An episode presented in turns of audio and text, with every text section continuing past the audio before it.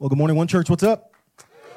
My name is Carlo. I get to be one of the teaching pastors here. I'm glad that you are here and excited. We are in part four of our Arrested series. We are coming to the end, not only of our Arrested series, but if you've noticed, we've been in a long journey through the book of Acts, going all the way back to last year with our It Starts With One series. Uh, in a couple months, we'll finish up our time in the book of Acts. If you've missed any of those messages, want to go back and refresh yourself, let's quit playing. You don't remember two series ago. So go to onechurch.tv, listen to those series, especially those ones in Acts. I think you'll learn a lot from it. What we've tried to do is take a very dense history book. It's basically the history of the early church, uh, and not only share some of the timeless truth that we can get out of that based on what happened many, many years ago, but, but, but more than that, give you something practical that you can use in your everyday life. So even though we're talking about a lot of weird names and old people and stuff that happened a long time ago, my prayer and Pastor Chris's prayer is that you have gotten some real practical things that you can take and use. We want to show you that the Bible is for us today, and so that's why we've taken so much time to journey through the book of Acts. We'll be in Acts chapter 4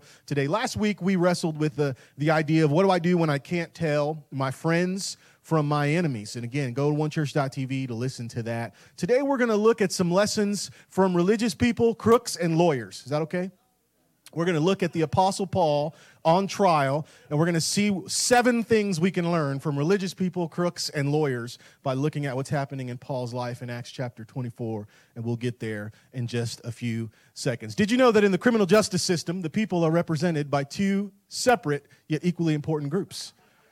The police, the police who investigate crimes, and the district attorneys who prosecute the offenders. These are their stories, right? Any Law and Order fans in the house? Not me. No offense. Well, offense. Crime dramas are, are a little complicated for me in that sometimes they hit a little too close to home. I haven't been a pastor my whole life. You know what I'm talking about? So, crime dramas, these crime shows, they're a little too close to home. I never watch Special Victims Unit, for example, because that stuff, that's just the worst of the worst and the most evil of the evil. And if you feel like I'm judging you right now, you are right. Uh, we, we talk to me in the hall. I'm just playing. Relax. Uh, but there's, you know, it's the same formula, right? Some terrible crime, and then a hunt for the perps, and then some arguing, and then they go to court, and person's guilty or not guilty, and the who done it, and there's kind of that whole mystery in it. And then in the end, everything kind of gets a nice bow put on it. And in 44 minutes, someone's life altering experience with the criminal justice system gets resolved in some way, right? Whether it's Law and Order or Blue Bloods or whatever Chicago, LA, New York based crime show that you like to watch, right? It's all basically the same formula. And for some reason, we love it, right? We can't get enough. You guys went nuts. You amen harder for that Law and Order logo, some of y'all, than you did for Jesus' name, right? It's okay. This is a safe space. We're, we're friends here, right? You got fired up. Are we going to show a clip? Like you guys got all excited about some. We love that stuff, right? We're as we've learned, we're addicted to that drama, right? We love the drama. We love the the, the mystery of it. But I think there's something about the hope of our mess getting resolved quickly that attracts us to those type of shows. The problem is life doesn't work like that. It really doesn't. There are no simple solutions to the problems of life. There are no simple solutions to the mess that you and I deal with on a day-to-day basis. Big drama is never resolved in 44 minutes. Never. It's never that simple. You might be here this morning and life has you locked up. You came with a bunch of problems, a bunch of junk, a bunch of stress. You're trying to be hashtag for Clarksville and life is hashtag for kicking your butt, right? I got the right people in the room today. Like things aren't going. School's about to start back up. We're stressed out. We got so much to do, so little time to do it in, and it's just problem after problem after problem. If so, if, if that's you, you know better than anyone that life doesn't just resolve nicely and neatly with a punchline like a courtroom drama. However, there's one thing that's true, and, and I think it'll sustain you in the middle of your problem, and even when you're in the middle of your fight of your life, and like we're to see Paul, we're on trial for our life, and everything is going wrong. This is a timeless truth that I think helps us, and if we can hold on to this, I don't think there's anything we're to face in this life that we won't be able to overcome. And it's our big idea today, and it's simple: God's presence is greater than your problems.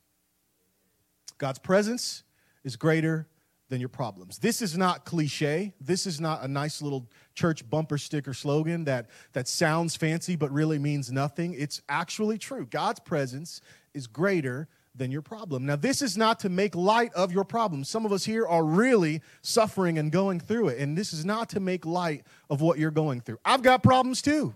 I've got stuff too, but I know that Jesus plus nothing equals everything.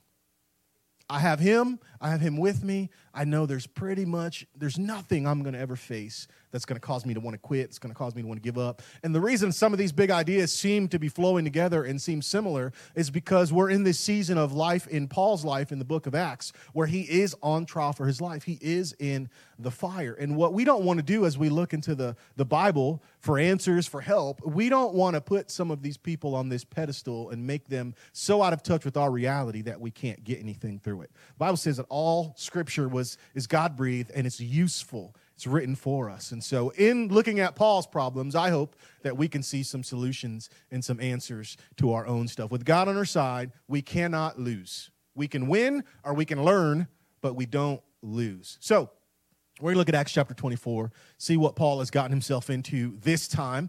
Uh, as we saw last week, God used Paul's enemies to put him on a path towards Rome. That's where he ultimately wanted to go to share Jesus with, with the Christians there and the people who hadn't heard Jesus yet in Rome. So God sends Paul on this path to Rome. And although Paul has a long way to go, from actually getting to Rome, things are starting to ramp up in his situation. So picture a courtroom scene this morning as we're reading this. Picture your episode of Law and Order or whatever it is, right? Maybe you can't picture ancient Near East courtroom. I get it. Think about the OJ trial, right? Some trial of the century. It's on. There's courtroom. There's one side against another side. Paul kind of in the middle, having to give testimony for himself. He's basically being his own lawyer standing up speaking for himself, and his life actually hangs in the balance. And this is where we find Paul. So let's look at it. A lot of scripture we're going to go through today. Acts chapter 24, verse 1. It says, Five days later, so this is five days after Paul almost gets beaten to death. If you were here last week, you remember that, right?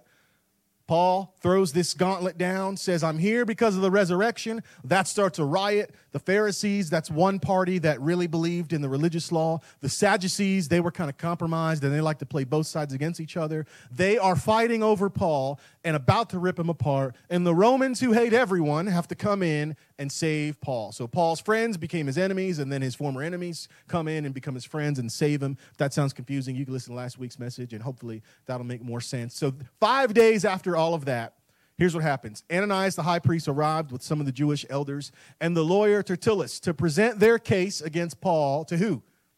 The governor. So to present it to the person in charge. When Paul was called in, Tertullus presented the charges against Paul in the following address to the governor. So this is the prosecuting attorney presenting his case. He says it like this You have provided a long period of peace for us Jews, and with foresight you have enacted reforms for us for all of this, Your Excellency, what a brown nose, right? This guy sucking up. For all of this, Your Excellency, we are grateful for you. But I don't want to bore you. But he just bored him. Don't you hate when people say that? You know, long. St- I want to make this real quick. Anytime someone says real quick, hold on. It's going to be a long story. I don't want to bore you, me, including me, if I ever tell you that. Verse four. I don't want to bore you. So please give me your attention for only a moment. We have found this man to be a troublemaker who is constantly stirring up what? riots among the Jews all over the world. He's a ringleader of the cult known as the Nazarenes. Furthermore, he was trying to desecrate the temple when we arrested him. You can find out the truth of our accusations by examining him yourself. Verse 9 is key. Then the other Jews chimed in, declaring everything Tertullus said was true. Here's the first lesson we can learn from lawyers and crooks you can always find someone to agree with you, even if you're wrong. You can always find someone to agree with you, even if you are dead wrong. Now, again, I'm, re- I'm drawing back on some other sermons. So, again, if you haven't listened to any of those, I encourage you go back and listen to those other teachings in the book of Acts. But he's accused Paul of several things that we already know aren't true. He accused Paul of stirring up riots, but we know Paul didn't really stir up any of the riots. The other people stirred up the riots. Paul was just doing his thing. He says that Paul was desecrating the temple. We know a couple of weeks ago that's not at all what Paul did when he went in there. Yet they're able to throw these accusations against Paul, and more and more people are believing and agreeing. You can always find someone to agree with you, even if you are wrong. We know this from our internet culture, right? when things are going south in your life, when you feel offended, when you feel enraged, when you want to justify your behavior, it's pretty easy to find someone to believe you, someone to agree with you, even when you're dead wrong. But here's the thing just because a bunch of people or circumstances are in agreement, it doesn't mean that they are correct. So Paul's adversaries, they had a bunch of bogus witnesses, liars who stepped up to attack him. And Paul's response is awesome because Paul knows that he is not alone. He's not by himself. Even though he's defending himself, and even though there's this army of people against him, Paul knows that the presence of God with him is greater than his problem. Let's keep reading. Verse 10. The governor then motioned for Paul to speak. Paul said, I know, sir, that you've been a judge of Jewish affairs for many years, so I gladly present my defense before you. You can quickly discover that I arrived in Jerusalem no more than 12 days ago to worship at the temple. My accusers never found me arguing with anyone in the temple, nor stirring up a riot in any synagogue or on the streets of the city. These men cannot prove the things they accuse me of doing. But I admit I follow the way which they call a cult. I worship the God of our ancestors, and I firmly believe the Jewish law and everything written about the prophets. I have the same hope in God that these men have, that he will raise both the righteous and the unrighteous. What did Paul just do? He shifted the conversation to what? Once again, Paul's doing his jujitsu and he's changing the nature of the argument. He comes out calm, cool, and collected, which is a bonus because sometimes Paul just says, I hope God smacks you in the mouth, right? Like sometimes Paul comes out with guns blazing. This time he's a little more calm and cool and professional, and he says, Here's the deal.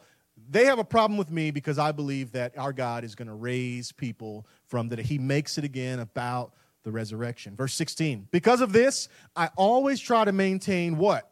A clear conscience before God and all people.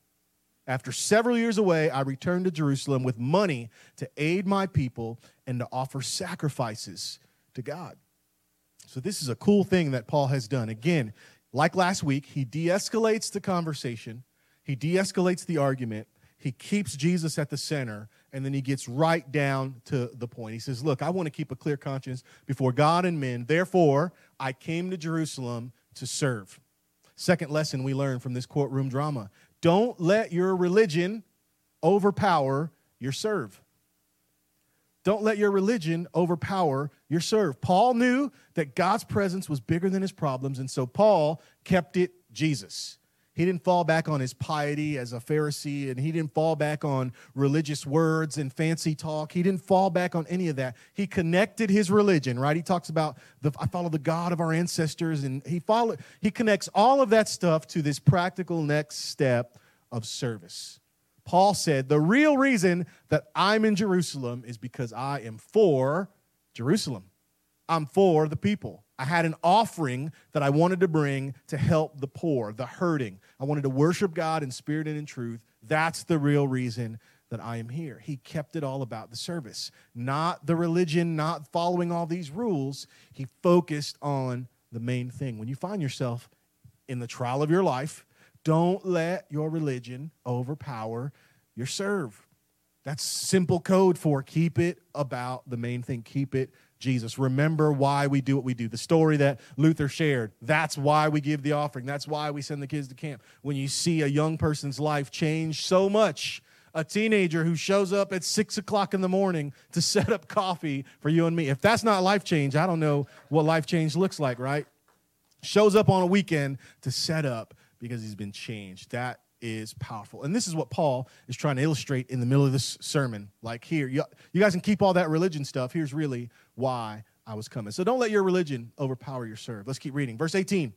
My, this is Paul still talking. He says, My accusers saw me in the temple as I was completing a purification ceremony. There was no crowd and no rioting, but some Jews from the province of Asia were there, and they ought to be here to bring charges if they have anything against me. Now Paul's temper is getting a little bit hyped up. Ask these men what crime the Jewish high council found me guilty of, except for the one time I shouted out, I am on trial before you today because I believe in the resurrection of the dead.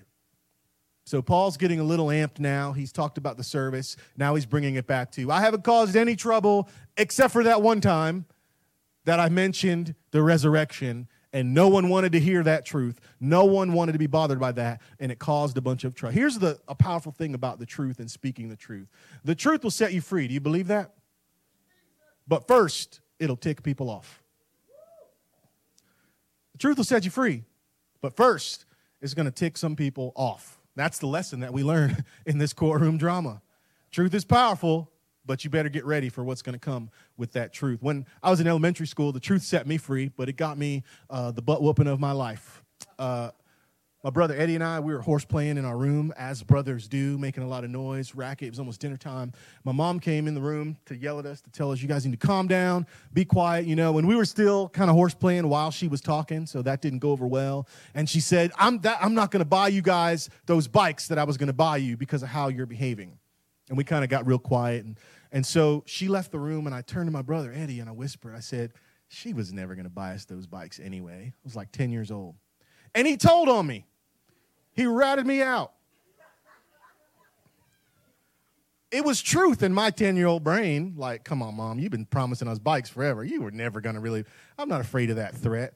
And this guy went and told on me. And I'm telling you, that was the whooping for all ages that I got because I offended my mother so bad. She probably wanted to end my life. If she could get away with it, she probably would have killed me and brought me back to life just to whoop me some more. Like, because she was so hurt and offended that I said there. Years later, I had the conversation with my mom. Why did you get so angry about that? Do you know why she got so angry? Because it was truth. Because I called her bluff. Because I played her. And so she was like, Young man, you're not going to play me. I'm grown. So you're going to catch this butt whooping and you're going to think twice. But years later, I was an adult and got to talk to her about that. The truth will set you free, but first, it'll tick some people off. Paul spoke a lot of truth, but look at what it cost him. Here's the cool thing, though, about speaking the truth, especially when you speak the truth in love, it's worth the price. It's worth it. At the end of the day, yes, Paul is getting in trouble. Yes, Paul is getting himself caught up. Yes, he's on trial for his life and all of that. Yes, by talking about the resurrection, he caused a riot and they almost ripped him apart. He had to be saved by force, but it's still the truth. And someone has to still say it. Why not us? Why not us say it in love? We live in a culture where the loudest voice wins, regardless of whether that voice is right or not. And so, what's powerful in Acts 24 is that because God's presence is with Paul, he has this boldness to continue to speak the truth to power, even though he knows it might cost him something. So, he keeps it real. He keeps it all about Jesus. More specifically, he keeps it about this resurrection. I'm on trial because I'm preaching in Jesus, this saving power, this salvation, all that stuff. He knows that's what's getting him in trouble, but man, because God is with him, he's not afraid anymore to speak up for the truth. I know for some of you, the honest truth is that you're in a mess because you have chosen to place other people first. You've chosen to do for someone else, and it's bit you in the behind, right? You've chosen to do the right thing, and it doesn't seem like the right thing is paying off. You're choosing to love hard, you're choosing to serve Jesus well, and you're choosing to be light in the darkness, and it's actually causing you a little bit of conflict. And I get that for some of you. For the rest of you, you're in the mess you're in because you just did something stupid. That's okay, because God's with you too. Aren't you glad God's with us in our stupid, right? God's with us in our mess. It's not the end of the world because we're not alone. Let's keep reading. At that point, verse 22, at that point, Felix, who was quite familiar with the way, this is the governor, Felix, he was quite familiar with the way. By the way, the way is, is a term that's used here for Christianity, for Christians.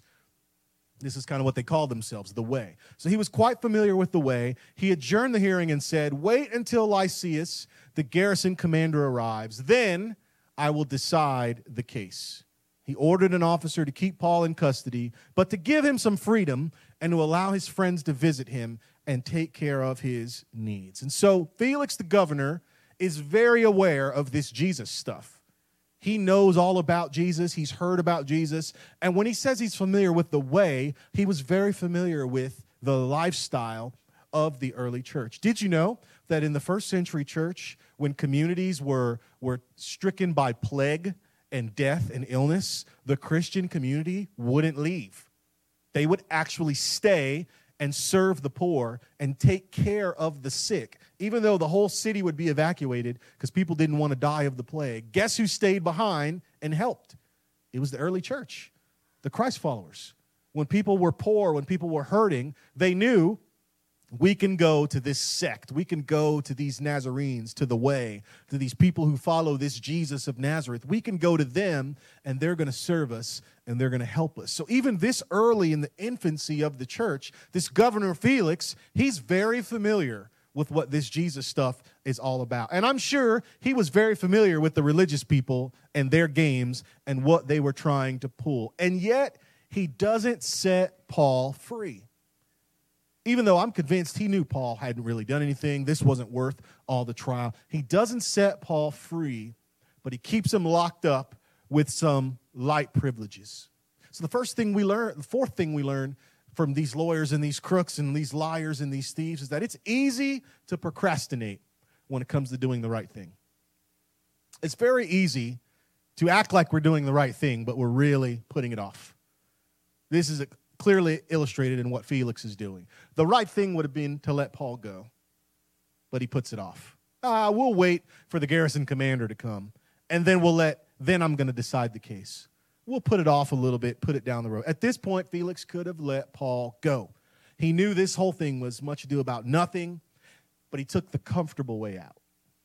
The comfortable way out was let me keep Paul locked up so the Jews don't get mad. But let me let Paul's friends come to him so, so the Christians don't get mad and I can kind of just hang out and see how this goes on. You know, this is impossible to sustain over the long term, trying to play both sides against each other. It's very easy to procrastinate when it comes to doing the right thing. Why? Because the right thing is messy, the right thing is often painful, the right thing is often costly, just like the truth, but it's still the right thing. Verse 24. A few days later, Felix came back with his wife, Drusilla, who was Jewish. Sending for Paul, they listened as he told them about faith in Christ Jesus. And as he reasoned with them about righteousness and self control and the coming day of judgment, Felix became what? Frightened. Go away now, he replied. When it is what? More convenient, I'll call for you again. So not only is Felix procrastinating and doing the right thing, now Paul's coming to him with some consistency. He's hearing more truth. Remember, he already knew some truth. He said, I'm familiar with the way. So Paul's breaking it down to him. Could you imagine having a personal one on one chapel service with the Apostle Paul? Like, that's some good stuff, some good teaching. So Paul's breaking it down, hitting him with truth, talking to him about self control, talking to him about the coming day of judgment. Don't those things get you guys fired up? Self control and judgment, right? Isn't that our favorite subject? So he's hitting, he's hitting Felix with some really hard truth. And Felix says, Nope, that's enough. Time out. Get out of here. Fifth lesson that we learn is it's very easy to tell God to go away. It's very easy when we're hit with truth, when we're hit with tension.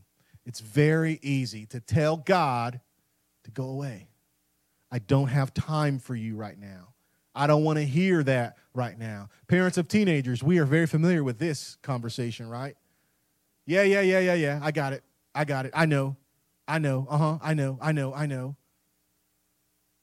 We hear this all the time, and it's very easy. And Felix, he knows the truth. He knows what's going on in Paul. He knows the situation. And yet, when Paul starts hitting them where it counts, he starts really hitting home these hard truths about God's coming, man. Self control. Give your life to Jesus. All of a sudden, it becomes too much, and it's easy to say no to it. In all areas of life, we know that pain has a purpose, right? You touch a stove, you get burned. You get kicked in the head, learn how to duck, right? That's why it hurts when you get kicked in the head, just being honest. No pain, no gain. We know that in all these areas, yet when it comes to the messy things in our life, when the pain of changing becomes too much to bear, often we do whatever we can do to get rid of the discomfort. Instead of leaning into the pain, leaning into that process that we're in, growing through that. Paul is getting too close for comfort in the life of Felix. So Felix realizes it's easier to tell God, go away. He plugged, put his fingers in his ear and said, ah, la, la, la, la, I'm not listening. I don't want to hear that change the subject rather than deal with the realities of his problem, his need for Jesus. He even said, when it's more convenient, we'll come back. Verse 26. He also hoped that Paul would what? Bribe him. So he sent for him quite often and talked with him. Picture the situation. Here's the governor with a man in jail, and he sends for him all the time to talk to him about God. And when things get uncomfortable, okay, go away. I'm done for now. Talk about a crazy game, right? Talk about this tension. Now, you, you might think of that and say, I, I don't understand what that has to do with me. Think of our own lives. How much do we hear God's truth? How much do we hear about the things we know? Man, this is going to help my life. This is going to help me follow Jesus better. And we get right to the edge, and instead of taking that step, it's easier to tell God, go away. And we change the subject. Come back when it's more convenient. Week after week after week after week, Paul encouraged and challenged, and he served Felix. Yeah, when things got tense, Felix said, Okay, God, peace out. I'm done. Which leads to our sixth lesson we learned from all of these lawyers and crooks and liars and thieves. Verse six, the sixth lesson people are brought into our lives by God so that we can add value to their lives. We touched on this last week. We're talking about the presence of our enemies. Sometimes our enemies can become our friends. Sometimes our friends can become what? Our enemies. Regardless of that, we got to trust that God is in control. Paul's in a sticky situation here in that the man who has him locked up keeps sending for him to teach him and to talk to him. And so Paul just serves. He chooses to add value to Felix's life. Even crooks and lawyers and religious people, we can add, they can add value to our life, just like we learned last week. Paul didn't set out to go to jail. He didn't set out to get locked. Sure, he was arrested by Jesus and literally arrested by the Romans, yet all along the way, Paul continues to bring value to the people who are introduced to his life. How can I serve you? How can I be for you? So Paul gets put in jail, he just becomes the pastor of the jail, right? Some of you are in prison at your job right now. What if you just started the church right where you are? I mean, you're already there. I'm just going to add value. I'm going to add the smile. I'm going to add the pleasant talk, the excellence. Whatever it is that's missing in your circle of influence, I'm going to be that right where I am. And that's what Paul does. So much so, they can't get enough of the guy. They give him favor. They don't set him free, but they give him favor. They take care of him. And he enjoys relative comfort, as comfortable as you can be in a Roman jail. Verse 27 After two years went by this way, two years of being kind of in jail and kind of being the pastor to the governor. It says, After two years went by, Felix was succeeded by Porcius Festus. And because Felix wanted to gain favor with the Jewish people, what did he do? He left Paul in prison. So for two years, Paul enjoys this favor, this kind of limbo, being locked up, but not really being locked up. And instead of doing the right thing, Felix continues to choose to compromise, so much so that a new guy takes over and Paul is still locked up. But that's not the end of Paul's story, and that's what's exciting and leads us to the final lesson that we learn is that what people mean for evil, God uses for good. God uses for good.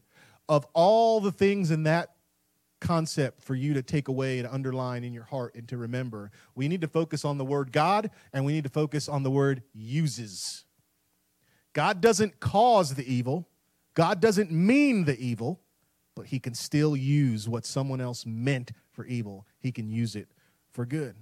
We can learn a lot of lessons, even from religious people and crooks and lawyers. And in this crazy situation, there's a lot of practical things that we can take and that we can apply in our life. The religious leaders of Paul's day, they meant to have him executed. They'd even tried a couple of times. They wanted him to shut up forever. Little did they know that God would do this jujitsu on them, on their plans, take their energy and flip it around, and he would take Paul's imprisonment and use it to turn the world upside down. The Apostle Paul wrote most of the Christian scriptures, our New Testament and a good chunk of that he wrote in jail. And what he didn't write when he was in jail, he wrote it on his way to jail. And what he didn't write on his way to jail, he wrote after he just got out of where? Jail. If it wasn't for prison, we wouldn't have a good chunk of our Bible. Isn't that something? Like, God redeemed and used that time to turn the world upside down. Some of the most powerful truths in all of Scripture come from people who at one time were arrested, who at one time were locked up. Some of them without even a trial. They were arrested, they were locked up, they were hurt. I wish we had time to go through so many of these awesome stories. I'll, sh- I'll share one with you as, as quickly as I can. In the first book of the whole Bible, Genesis, we find a story about a man named Joseph. And Joseph uh, just a crazy. His life really did look like an episode of Law and Order. To be honest with you, he was the victim of a violent crime. The perpetrators got away with it at first. Then, after being trafficked as a human slave, he gets pr- promoted long enough to be falsely accused of sexual assault, and he gets thrown back into prison. This is a true story, all in Genesis. Happens to a guy named Joseph. Eventually, God rescues Joseph. Joseph comes face to face with the people who attacked him. So the tables are turned. Joseph goes from being beaten up and put in prison and put in slavery and falsely accused to now he's in charge. He's the judge. I mean, imagine you're watching that episode of Law and Order, and you mean to tell me the dude that was falsely accused of selling crack, now he's the judge in the robe? Yep. That's what happens in Joseph's situation. And here's what Joseph said when he had his day in court. When he finally got to have justice served and he could make everything right. It's one of my most powerful passages in, in all of the scripture. It's found in Genesis chapter 50. I'll read it to you, verse 19. It'll be on the screen. It says this Don't be afraid of me. This is Joseph talking to the people who did him wrong. Don't be afraid of me. Am I God that I can punish you? You intended to harm me, but God intended it all for good. He brought me to this position so I could save the lives of many people. Even Joseph in that prison knew if I just stay and trust God, he knew eventually, because God's presence was bigger than his problems, that it would all work out. And it did for Joseph. He knew that God's presence was bigger than his problems. Next week, we're going to see how in the Apostle Paul's life, this time in jail sets him up to save many lives. And in future series, we'll see where literally Paul saves many lives because of his time being in chains. Where are you at, though, in this story?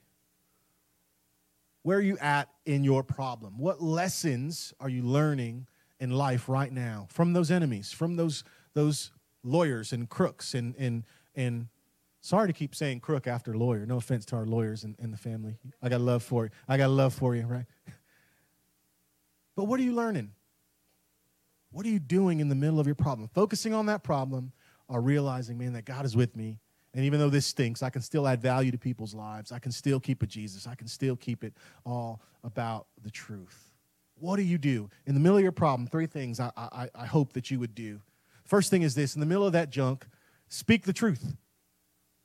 Speak the truth. The truth will set you free, but first, it's going to take some people off speak the truth anyway. And you can't speak truth that you do not know. So know the truth, then speak the truth. God's truth. A, very practical step to take to get some truth into your life so you can start speaking to the lies, so you can start seeing just life and your problems with better perspective, is to spend time daily reading God's truth. If you have a smartphone, you can download the Bible app, YouVersion app. You can go on there. They've got Bible reading plans. You can find people like me, and you can connect with me there, and you can read what I'm reading. We can do shared reading plans together, but it's a very systematic way to keep track to know. It's not about checking a block. It's not about checking a, yep, I read my Bible today block. It's deeper than that.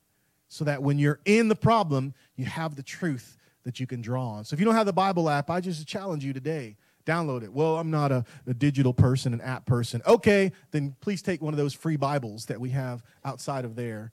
And I want to make sure I see you every Sunday carrying your Bible with you, right? Since you're not a digital person, right? Since that's not your thing, get into the truth. Get into God's word. So speak the truth. And then the hard part is living it out. So live the truth. This is tough, right? I heard some groans, right? Oh, you mean I got to live it? I just can't talk about it? Nope, you got to be about it. You just can't talk about the truth. Live the truth. So, bare bones, what's the simplest way I can live out God's truth? You ready for it? Be for someone. It's not even go to church, it's not even pray every day.